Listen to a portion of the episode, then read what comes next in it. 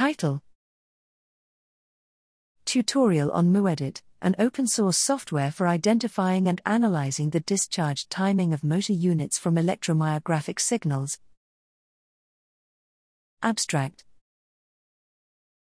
We introduce the open source software MUedit, and we describe its use for identifying the discharge timing of motor units from all types of electromyographic EMG signals recorded with multi channel systems.